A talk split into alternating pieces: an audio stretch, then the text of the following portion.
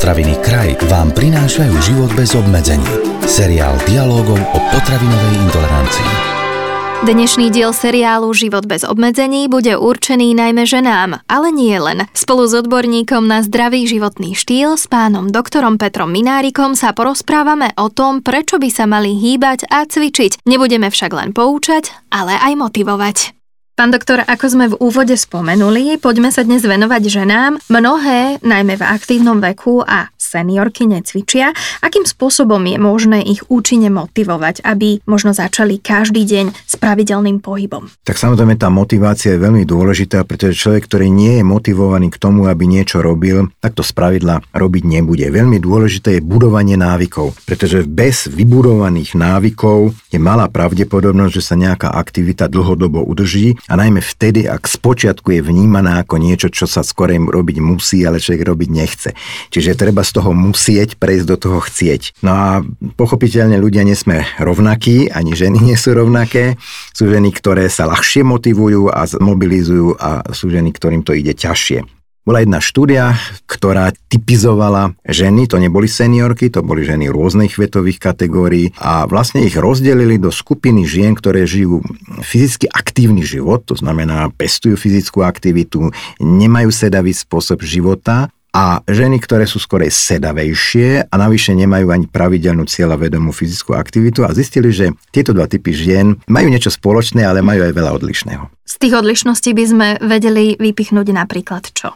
Tak napríklad poviem, čo majú spoločné. Spoločné majú to, že pocit šťastia, pocit úspechu eh, prežívajú úplne rovnako. Keď človek dosiahne určitý svoj cieľ a tento cieľ si dokáže udržať, tak je spokojný a pocit naplneného úspechu alebo aj pocit prípadne vnímaný ako šťastie. Na druhej strane Tie aktívnejšie ženy sú vo svojich aktivitách také flexibilnejšie, majú realistickejšie ciele. To by som povedal je veľmi dôležité. Platí to predovšetkým, ale nie len pre ľudí, v tomto prípade pre ženy, ktoré majú nadvahu a obezitu, že treba si stanoviť a vedieť, kde sú reálne ciele a aj malé dosiahnuté a udržané ciele by mali viesť k pocitu úspechu a radosti z dosiahnutého výsledku, čo ale práve u tých fyzicky pasívnejších žien nie je im to dané. Takže mm-hmm. sa musia v tomto zmysle reedukovať a naučiť sa prežívať tie veci inakším spôsobom. Takže odlišní majú práve tú reálnosť a tú flexibilitu tých fyzicky aktívnych žien, prehnanosť, ten pocit toho sklamenia z tých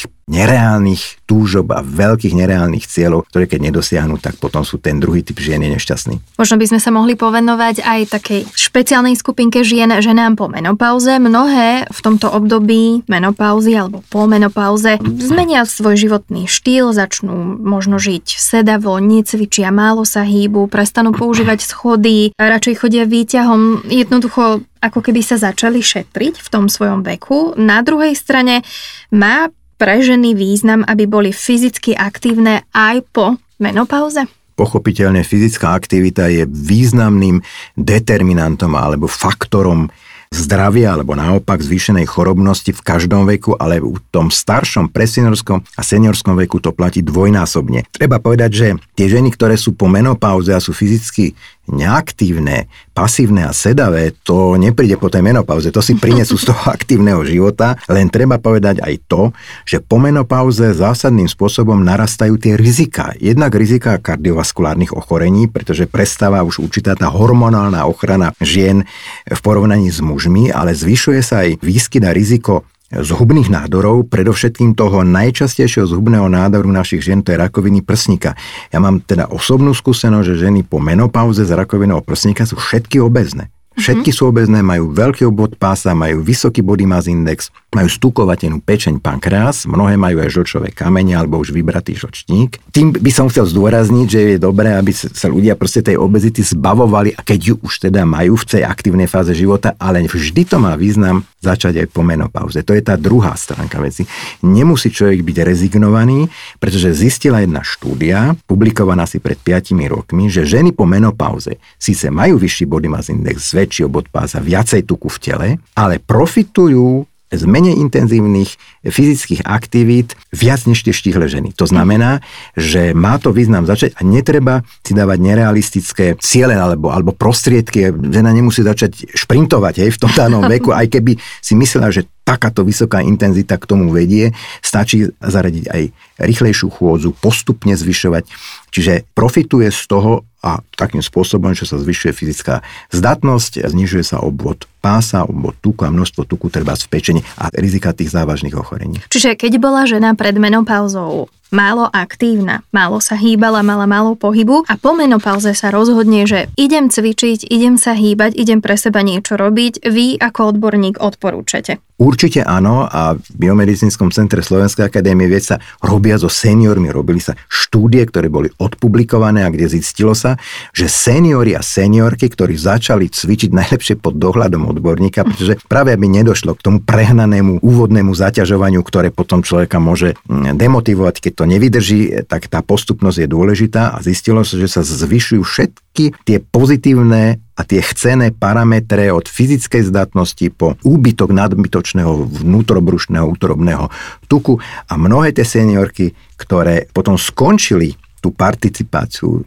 na tých štúdiách, tam chodia potom dobrovoľne ďalej. Takže tam existuje normálne telocvične, kde sa cvičí a kde by som aj chcel, keď niekto by veľmi chcel, môže, môže sa tam zaradiť. A práve aj u seniorov je to veľmi dôležité a seniori môžu dokonca posilovým cvičením, silovým cvičením si aj zvýšiť podiel svalovej hmoty a to veľmi výrazne, na tom sú tiež pekné obrázky z magnetickej rezonancie, ako vyzerá prierez ramenom mladého cvičeného muža alebo 74-75 ročného muža, ktorý začal trénovať v seniorskom veku. A keby ste si pozerali to rameno v tom obraze magnetickej magnetickej rezonancie, nevidíte rozdiel, keby sa vás pýtali, ktorý je ten mladý a ktorý je ten starší. To sú naozaj veľmi zaujímavé informácie. Možno by sme z vášho pohľadu mohli ženám v menopauze, o ktorých sa dnes rozprávame a starším seniorkám poradiť? Ako by sme u nich vedeli navodiť takú pozitívnu zmenu? Lebo predsa len ako žena sama viem, čo všetko dokážu so mnou narobiť hormóny. V tom vyššom veku je to ešte možno intenzívnejšie a nemám chuť na žiadnu zmenu. Ako vieme takúto ženu motivovať? Tie motivácie sú do značnej miery individuálne, ale napríklad kolektívna aplikácia určitých športových aktivít, napríklad výlety, ale také výlety, kde sa nielen odvezeme autom, asi niekde sadneme, no. tie tzv. pikniky, ale kde aj míňame tú energiu rozumným spôsobom v kolektíve, tak je veľmi dôležité aj pre navodzovanie alebo utvrdzovanie si sociálnych kontaktov, čo práve v dnešnej dobe, keď mnohí ľudia sa stiažujú na menšiu schopnosť tých sociálnych kontaktov v dobe korony a lockdownu, je to veľmi významný faktor, ktorý môže motivovať práve treba ženy, ktoré prípadne sú osamelejšie a, a sú, sú rôzne kluby výletné a tak ďalej. Ale zdôrazňoval by som tú postupnosť a tú interaktivitu, prípadne sa poradiť s nejakým trénerom, pretože nie je dobré len povedať, že hýbte sa, to nestačí. Treba aj povedať, koľko krokov treba prísť, akou rýchlosťou, primerane k danému veku a koľkokrát do týždňa. Sa hovorí, že tých 300 minút aerobnej aktivity stredne intenzívnej aktivity je výhodná a je doporučená 300 minút, tak keď to videlíme 7, tak vieme, koľko je to do dňa, minimálne 150 minút. Na udržiavanie nižšej telesnej hmotnosti potom, čo niekto schudne, je to niekedy aj viacej ako 300 minút. Je to povedzme denne aj 60 až 90 minút. Ale ešte raz, e, seniory sú často už na dôchodku, takže čas majú a treba ten čas primeraným spôsobom aj aktívne tráviť nielen pasívnymi činnosťami. Zatiaľ sme sa rozprávali len o pohybe v úvodzovkách, len o hýbaní sa. Mala by si žena po menopauze možno zmeniť aj jedálniček? Je to nutné, alebo na toto myslieť nemusí?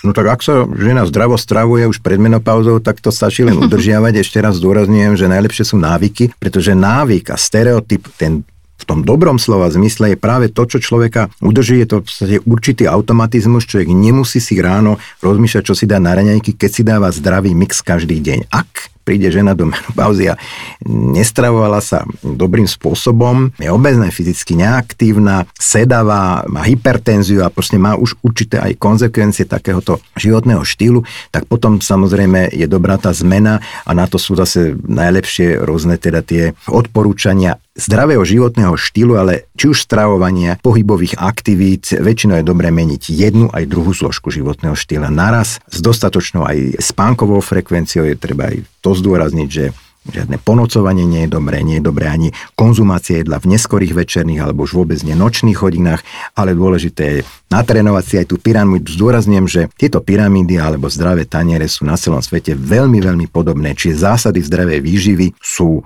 podobné bez ohľadu na to, či by sme si zobrali Slovensku, Česku, Írsku alebo Americkú a ďalej je to už len o tom, aby nám to jedlo aj chutilo, aj ten pohyb, aby nás tešil. Už sme niekoľkokrát spomenuli slova ako sedavá životospráva, fyzická aktivita. Ak by sme sa chceli zaobrať tým, či sedavá životospráva a absencia fyzickej aktivity je jedno a to isté, či sú to synonymá, čo by ste nám na to povedali?